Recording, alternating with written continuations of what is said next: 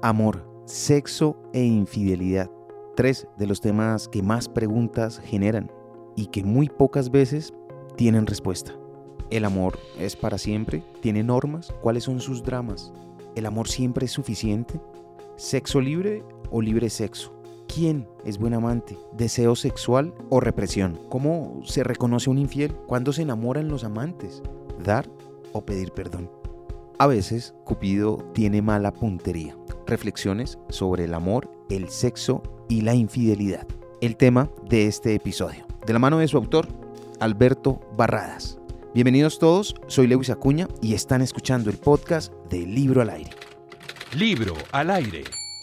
Psicólogo clínico, conferencista, fundador y director ejecutivo de Psicovivir Internacional, seguido por cientos de miles de personas en sus redes sociales arroba psicovivir, quienes identifican eh, su forma de hablar directa, para algunos controversial, sobre la salud mental, la vida, las relaciones humanas, el amor, el sexo, la libertad del ser y otros temas que involucran los procesos psicológicos. Y por supuesto, autor de A veces Cupido tiene mala puntería, el libro que me da la oportunidad de tenerlo como un invitado muy especial al libro al aire. Doctor Alberto, bienvenido, un gran placer. No, más bien al contrario, muchísimas gracias. Me siento un honor de estar aquí contigo. Más agradecido, de verdad, aquí estoy. Doc, empiezo por preguntarle con una analogía. En términos bursátiles, ¿Están al alza actualmente las acciones del desamor, el despecho, la soledad de los corazones rotos? Es una buena metáfora, sin duda alguna. Sí, están al alza. Pero no solamente están al alza, sino que ahora están como más publicadas, ¿no? Porque antes la gente se despechaba y no tenía redes sociales donde expresar tu dolor. Y ahora sí, la gente expresa su dolor públicamente. Entonces, en consecuencia, no solamente hay más, sino que también hay como más difusión de eso. Y sí, sin duda alguna. Y después de la pandemia, yo diría que, que un efecto secundario de la misma ha sido eh, grandemente los niveles de separación y de ruptura que están habiendo en términos de pareja. Bueno, Doc, esa es la consecuencia, pero ¿cuál es la causa? ¿Qué es lo que está pasando? ¿Estamos manejando las relaciones de una manera diferente o es que en realidad Cupido sí está teniendo mala puntería?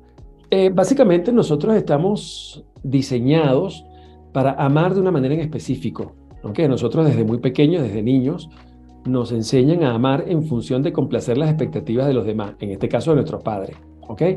Entonces, eso se puede resumir, por ejemplo, en que si te portas bien, yo te doy un caramelo y te doy todo el cariño, y si te portas mal, pues bueno, te regaño y te, te, censuro. ¿ok?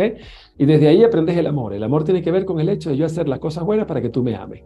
Y ese proceso se va generando un campo evolutivo donde llegamos a la adultez y en la adultez justamente hacemos exactamente lo mismo, tratando de portarnos bien para que la gente nos ame.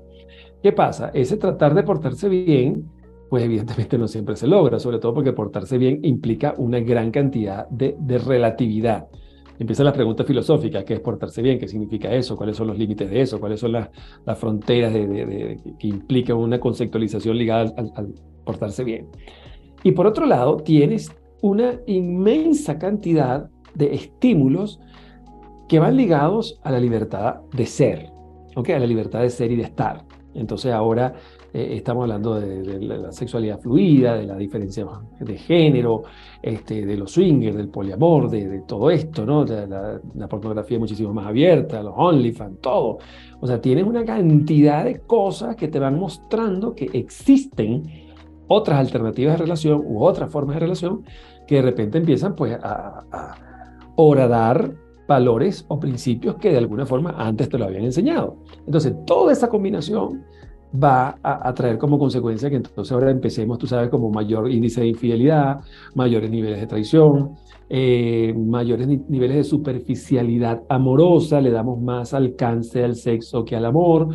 Eh, o sea, de alguna forma empezamos a, a cambiar, yo no voy a decir ni para bien ni para mal, pero empezamos a cambiar fundamentalmente los valores ligados al amor y lógicamente cuando tú haces un cambio, las estructuras que estaban establecidas pues empiezan a, a, a, agrietarse. Eso es exactamente lo que está sucediendo. Entonces sí, en resumen, Cupido tiene mala puntería. Sí, y cada vez más.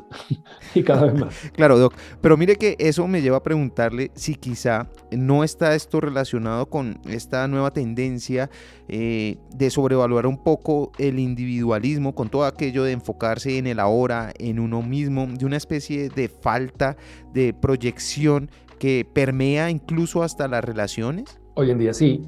Hoy en día sí. Lo que pasa es que ese individualismo lo vamos, lo vamos llevando al término de con quién comparto mi individualidad.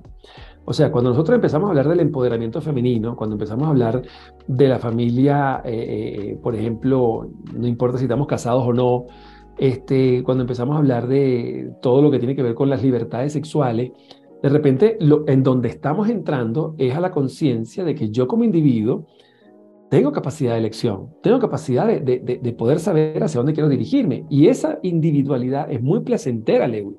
O sea, cuando tú entiendes que tú puedes hacer con tu vida lo que realmente quieres, mira, eh, no es tan fácil decir, bueno, entonces ahora yo me voy a comprometer, yo me voy a meter en una, obligación em, emocional. Hay un concepto que yo veo mucho en redes sociales que hablan de la responsabilidad afectiva cuando estamos hablando de, la infidelidad, ¿no? Entonces hay que ser responsable efectivamente. Y digo, bueno, pero es que algunas veces mucha gente no quiere ser responsable en eso. ¿Ok? Entonces cuando de repente tú, encuentras que hay la posibilidad de obtener placer solamente por el hecho de tú ser un individuo, bueno, adivina quién pierde, la pareja, ¿ok?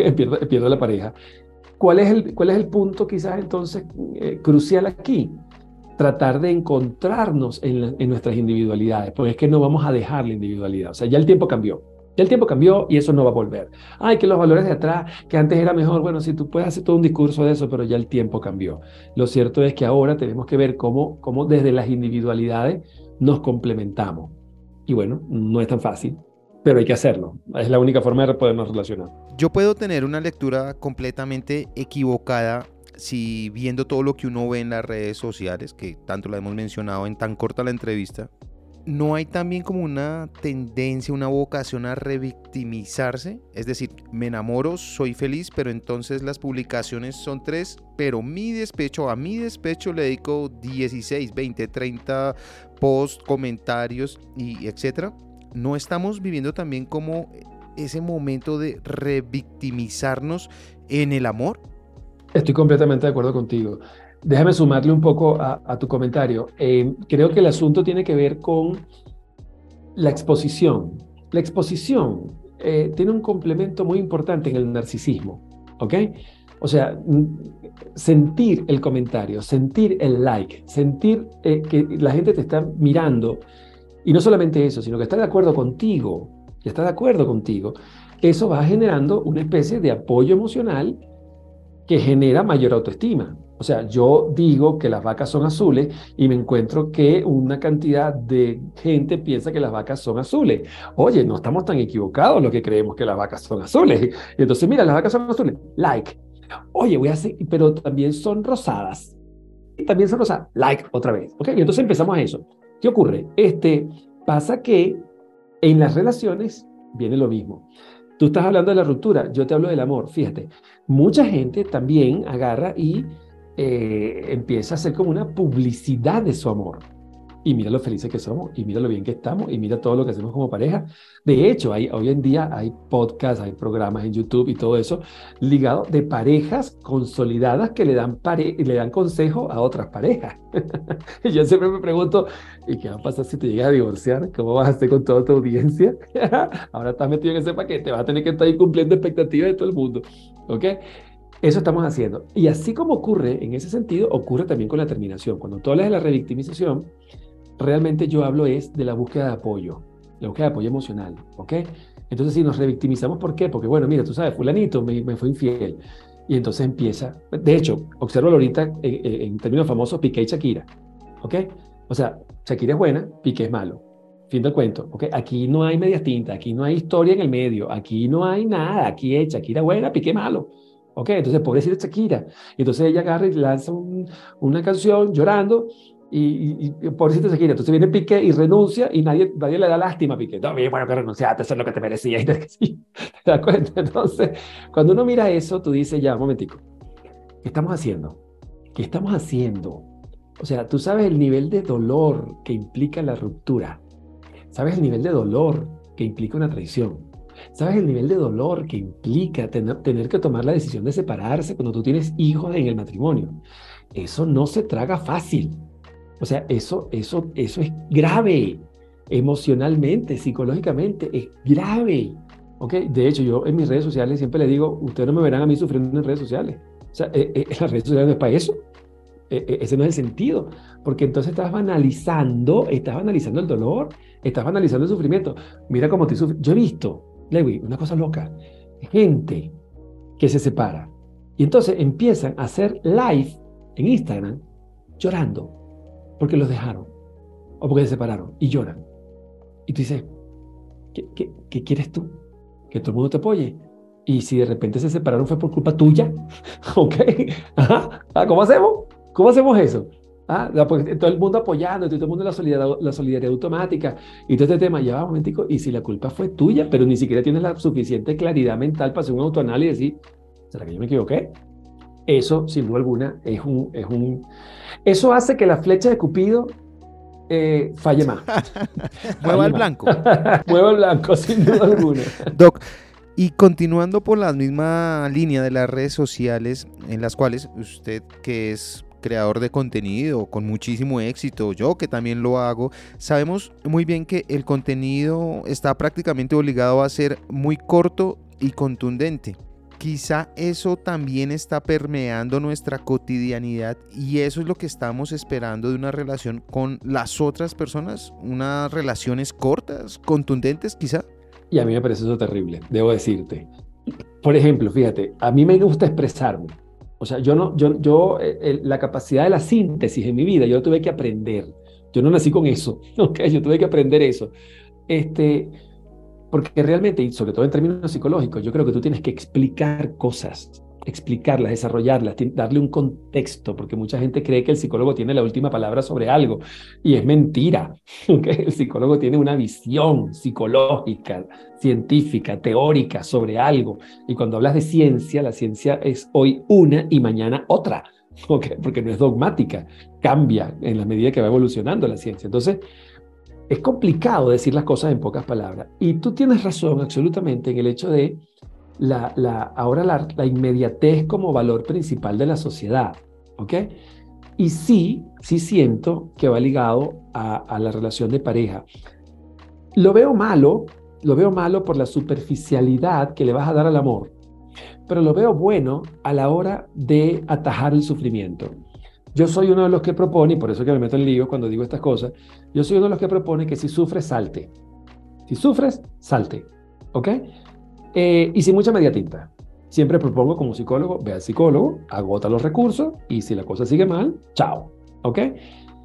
Tú pudieras decir, Alberto, pero entonces estamos rompiendo los valores que implican el sostener una relación, la lucha por la relación, establecer las relaciones que son para siempre. Y si tú me lo rebates de esa forma o me lo debates de esa manera, yo tiendo a darte la razón. Es verdad.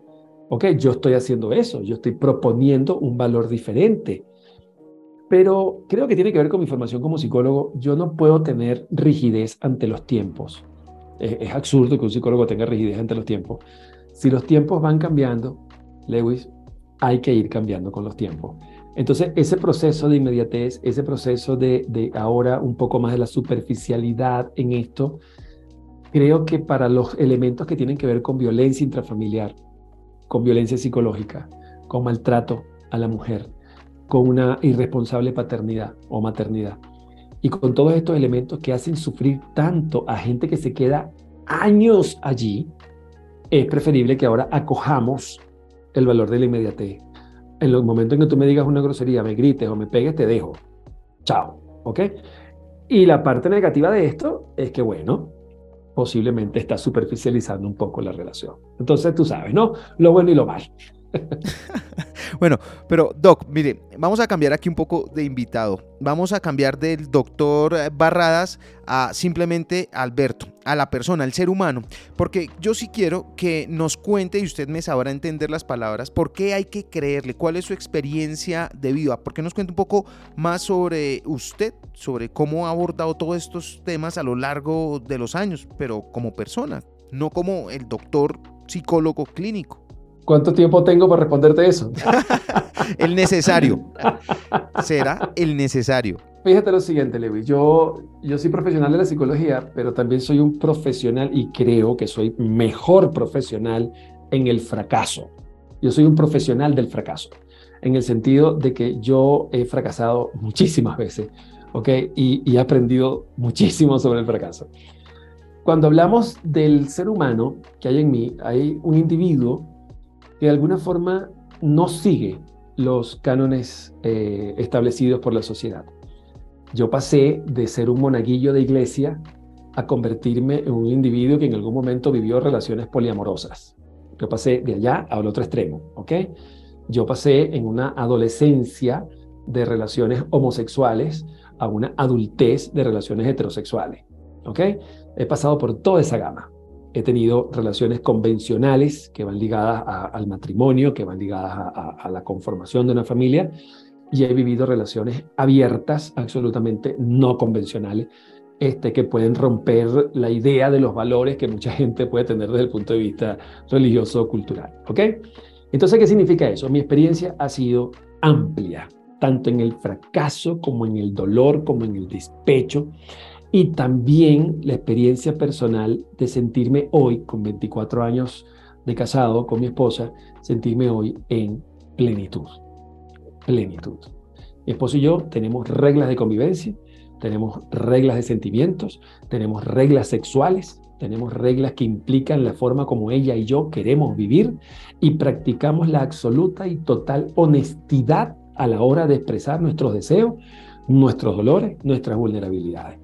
Esa honestidad, que pareciera fácil decirla, es uno de los elementos más complicados de la vida de pareja, porque las, parejas se mienten y se mienten siempre. ¿ok? Y uno de los valores que, de alguna forma eh, en mi matrimonio pues, hemos utilizado mi esposo y yo, sobre todo en los últimos años, yo diría los últimos cinco o seis años, por citarte un, un tiempo, ha sido la honestidad suicida.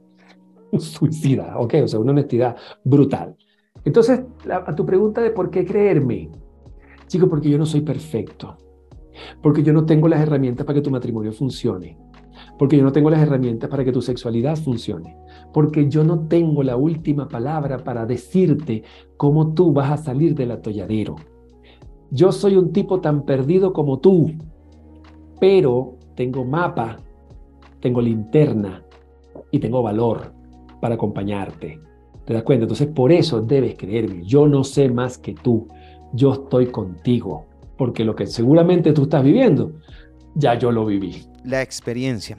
Doctor Barras, yo le voy a dar una palabra y usted me va a dar el significado de esa palabra para usted, según justamente esa experiencia. Y empezamos. La primera palabra, amor. Lo menos inteligente que tiene el ser humano. Uy, bueno, ahí sí me tomó por sorpresa a mí.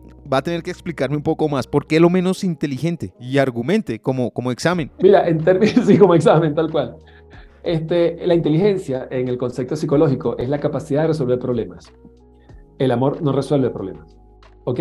El amor es un, un, un sentimiento que involucra una serie de pulsiones, una serie de compulsiones que te pueden llevar muy fácilmente a cometer locuras. ¿Ok? Locuras que pueden ir desde lo bueno, desde lo bonito, desde lo poético y pueden llevar a lo feo, lo horrible y lo dantesco. ¿Ok? Y todo eso en nombre del amor. Entonces, las decisiones que tomamos basadas en el amor generalmente no son decisiones basadas desde la inteligencia, es decir, la capacidad de resolver problemas. Las decisiones que tomamos desde el amor son decisiones basadas desde el deseo, el compromiso, la complementariedad con la otra persona. Por ejemplo, tengo una oferta maravillosa donde voy a ganar muchísimo dinero yéndome para otro país, pero mi pareja no tiene visa. Entonces no voy a esa oferta, me quedo con mi pareja porque no le voy a dejar sola. ¿Es una decisión inteligente? No, es una decisión amorosa. ¿Te das cuenta? Entonces por eso defino que el amor es lo menos inteligente que tiene el ser humano. Sí, pero entonces aquí permítame hacer un paréntesis, eh, doctor, para preguntarle, para, para aclarar. Estas características son del amor de pareja, no es el amor filial o el amor paternal o etcétera. No, estos conceptos que te estoy elaborando van ligados solo al de pareja. Maravilloso. ahí queda hecha la, aclaración. Sí, porque de hecho cuando hablamos de a veces Cupido tiene mala puntería, estamos hablando del amor de pareja, porque el amor filial, el amor, ya ese, ya ese es otro amor. Perfecto. El sexo. Solo debe dar placer. La infidelidad. No debería existir. Felicidad. Libertad. Crisis. Cuando mientes. Cambio. Cambiar, cambio. No, te iba a elaborar una, una respuesta, no. Cambio, romper paradigmas. Tiempo. No tenemos. Doc, entre sus colegas, eh, psicólogos clínicos que también trabajan en el mismo campo, ¿cuál ha sido el peor consejo que usted les haya escuchado o le haya escuchado a alguien, sin mencionar su nombre, naturalmente? sí, he tenido muchas peleas con eso. Mis colegas defienden la fidelidad y yo ataco la infidelidad. Déjame desarrollarte el punto. Tú me hablaste ahorita de la infidelidad y yo te dije, no debe existir.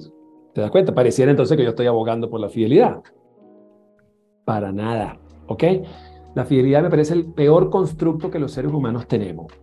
¿Por qué? Porque estás obligando a un ser humano a que obvie su libre albedrío. Déjame ponerte el punto. Para mí, el, el elemento fundamental acá tiene que ver con el compromiso. Cuando yo me conozco a mí mismo, yo puedo entender entonces que soy un santo beato o soy Hugh Hefner el dueño de, la mansión Playboy. Yo tengo primero que definir quién soy.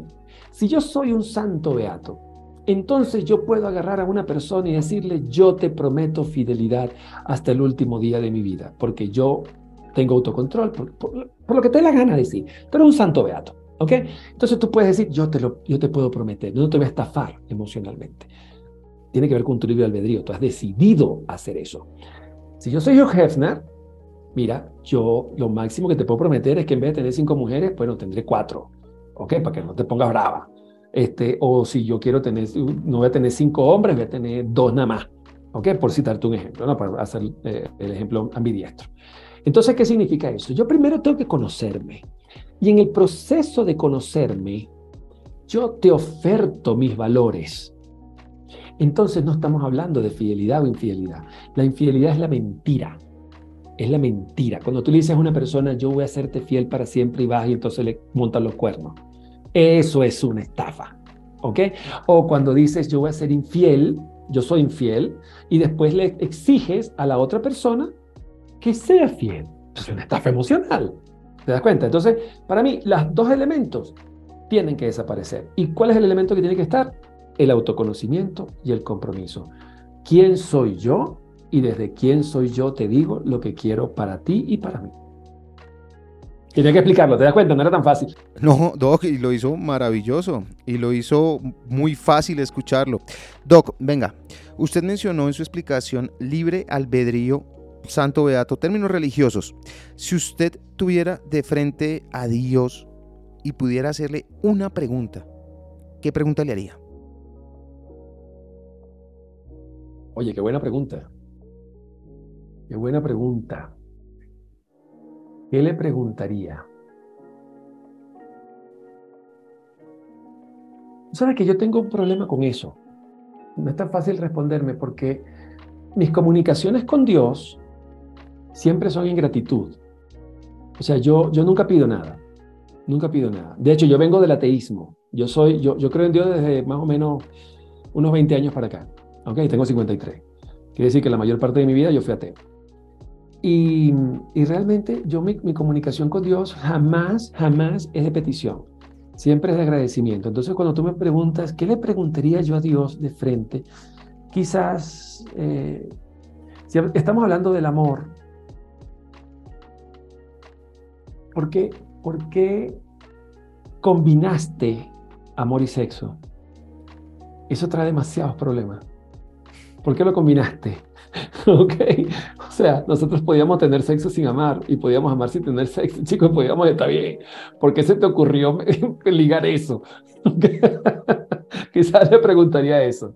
Quizás le preguntaría eso. Pero es una pregunta muy profunda. Me vas a dejar pensando después de esta entrevista. De verdad que sí, muy profunda. Hombre, Doc, un honor que me diga eso. Doctor Barradas, a veces Cupido tiene mala puntería, reflexiones sobre el amor, el sexo y la infidelidad. Usted mencionó que quería que este libro ofreciera herramientas para que las personas pudieran aplicar en su vida. Háganos un spoiler oficial y regálenos tres de esas herramientas para quienes lo estamos escuchando en este momento. La primera herramienta es entender que primero es el sexo y después el amor. Muchos conflictos, muchos conflictos nacen de la creencia de que yo primero debo amar para meterme en el sexo. Más que una creencia fue la enseñanza que te dio tu mamá y tu abuelita y quizás tu tía solterona. ¿Ok? Entonces, este, realmente no funciona así.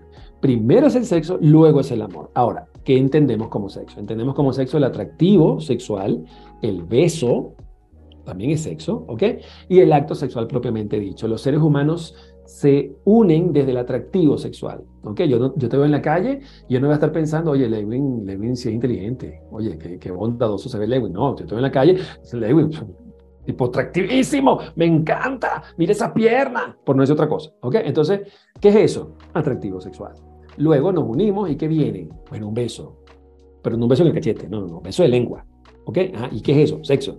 Y luego, entonces, viene la cama. La cama puede venir antes o después del amor, eso depende de los valores que te hayan enseñado y los que tú practiques, pero necesariamente va a venir la cama tarde o temprano. ¿Y qué es eso? Sexo. ¿Te das cuenta? Entonces, eh, hemos violado un poco lo que realmente es nuestra naturaleza. Primero el sexo, luego es el amor. Entenderlo empieza a ampliarte el horizonte cuando, cuando tú dices, caramba, tengo que enfocarme en el placer para luego poder comprometerme porque yo solamente me puedo comprometer con la, con la felicidad, no me puedo comprometer con el dolor. ¿Okay? Entonces, primera herramienta sería eso. Segunda herramienta, la honestidad. Es la herramienta más complicada, la más difícil. Pero cuando lo practicas, ¿vale? Yo, ojalá yo pudiera inyectarle a los lectores eso en la sangre. Cuando tú haces el primer acto de valor, el primer acto de valor es uno solo, es uno solo, no tiene que ser muchos, uno. El primer acto de valor es agarrar a la persona y decirle, te he mentido y te he mentido en esto, esto, esto y esto. Eso, necesita un profundo acto de valor. Pero una vez que logras eso, una vez que logras eso, te prometes a ti mismo nunca más mentir en el amor. Yo estoy siendo específico, nunca más mentir en el amor porque hay mentiras que uno dice. Okay, sobre todo a los cobradores que te vienen a cobrar y tú le dices que eh, le vas a pagar mañana cuando sabes que no le vas a pagar mañana. Entiendo, entiendo esa mentira. Pero entonces, este, en el amor, cuando tú logras pasar ese, ese, esa cúspide, ese Everest, ese Everest que es, te he mentido, ahora no voy a mentir más, pero desde dentro, no es que se lo vas a prometer a otra persona, tú desde dentro. Eso es una, pues, tú no tienes idea lo poderosa que es esta herramienta que yo te estoy dando no mentir más en el amor. Y la tercera herramienta, yo diría, el compromiso. Los compromisos no tienen que ser para siempre, pero los compromisos tienen que ser vinculantes. ¿Qué significa eso? Si yo te voy a amar, si yo voy a estar contigo, chico, ama, ama, ama de verdad. No mientas sobre eso. No, no, no, no, no digas que te amo y después te dejo. O no digas que te voy a amar para siempre y mañana terminamos. O no digas que yo eres el amor de mi vida y de repente le dice, como me han dicho en alguna oportunidad, estoy cuestionando nuestra relación. Pana, te lo voy a decir en venezolano, pana, no, no. O sea, si nos vamos a meter en este asunto, pues nos metemos. ¿Que va a durar tres días? Bueno, duró tres días. ¿Que duró tres vidas? Bueno, duró tres vidas. Pero comprométete. No juegues. No juegues. Con el amor no se puede jugar. El amor es demasiado doloroso, Lego. Yo no sé si te pasaba a ti. El amor es demasiado doloroso. ¿Ok? O sea, los despechos, compadre, hasta si es muy grave, hasta te tienes pensamientos suicidas. Hay gente que se mata por eso. O sea, aquí no estamos hablando de juegos. Entonces, no puedes jugar con el amor. Es como que estás jugando con dinamita, te explota en las manos y te mata. ¿Ok? Entonces, comprométete.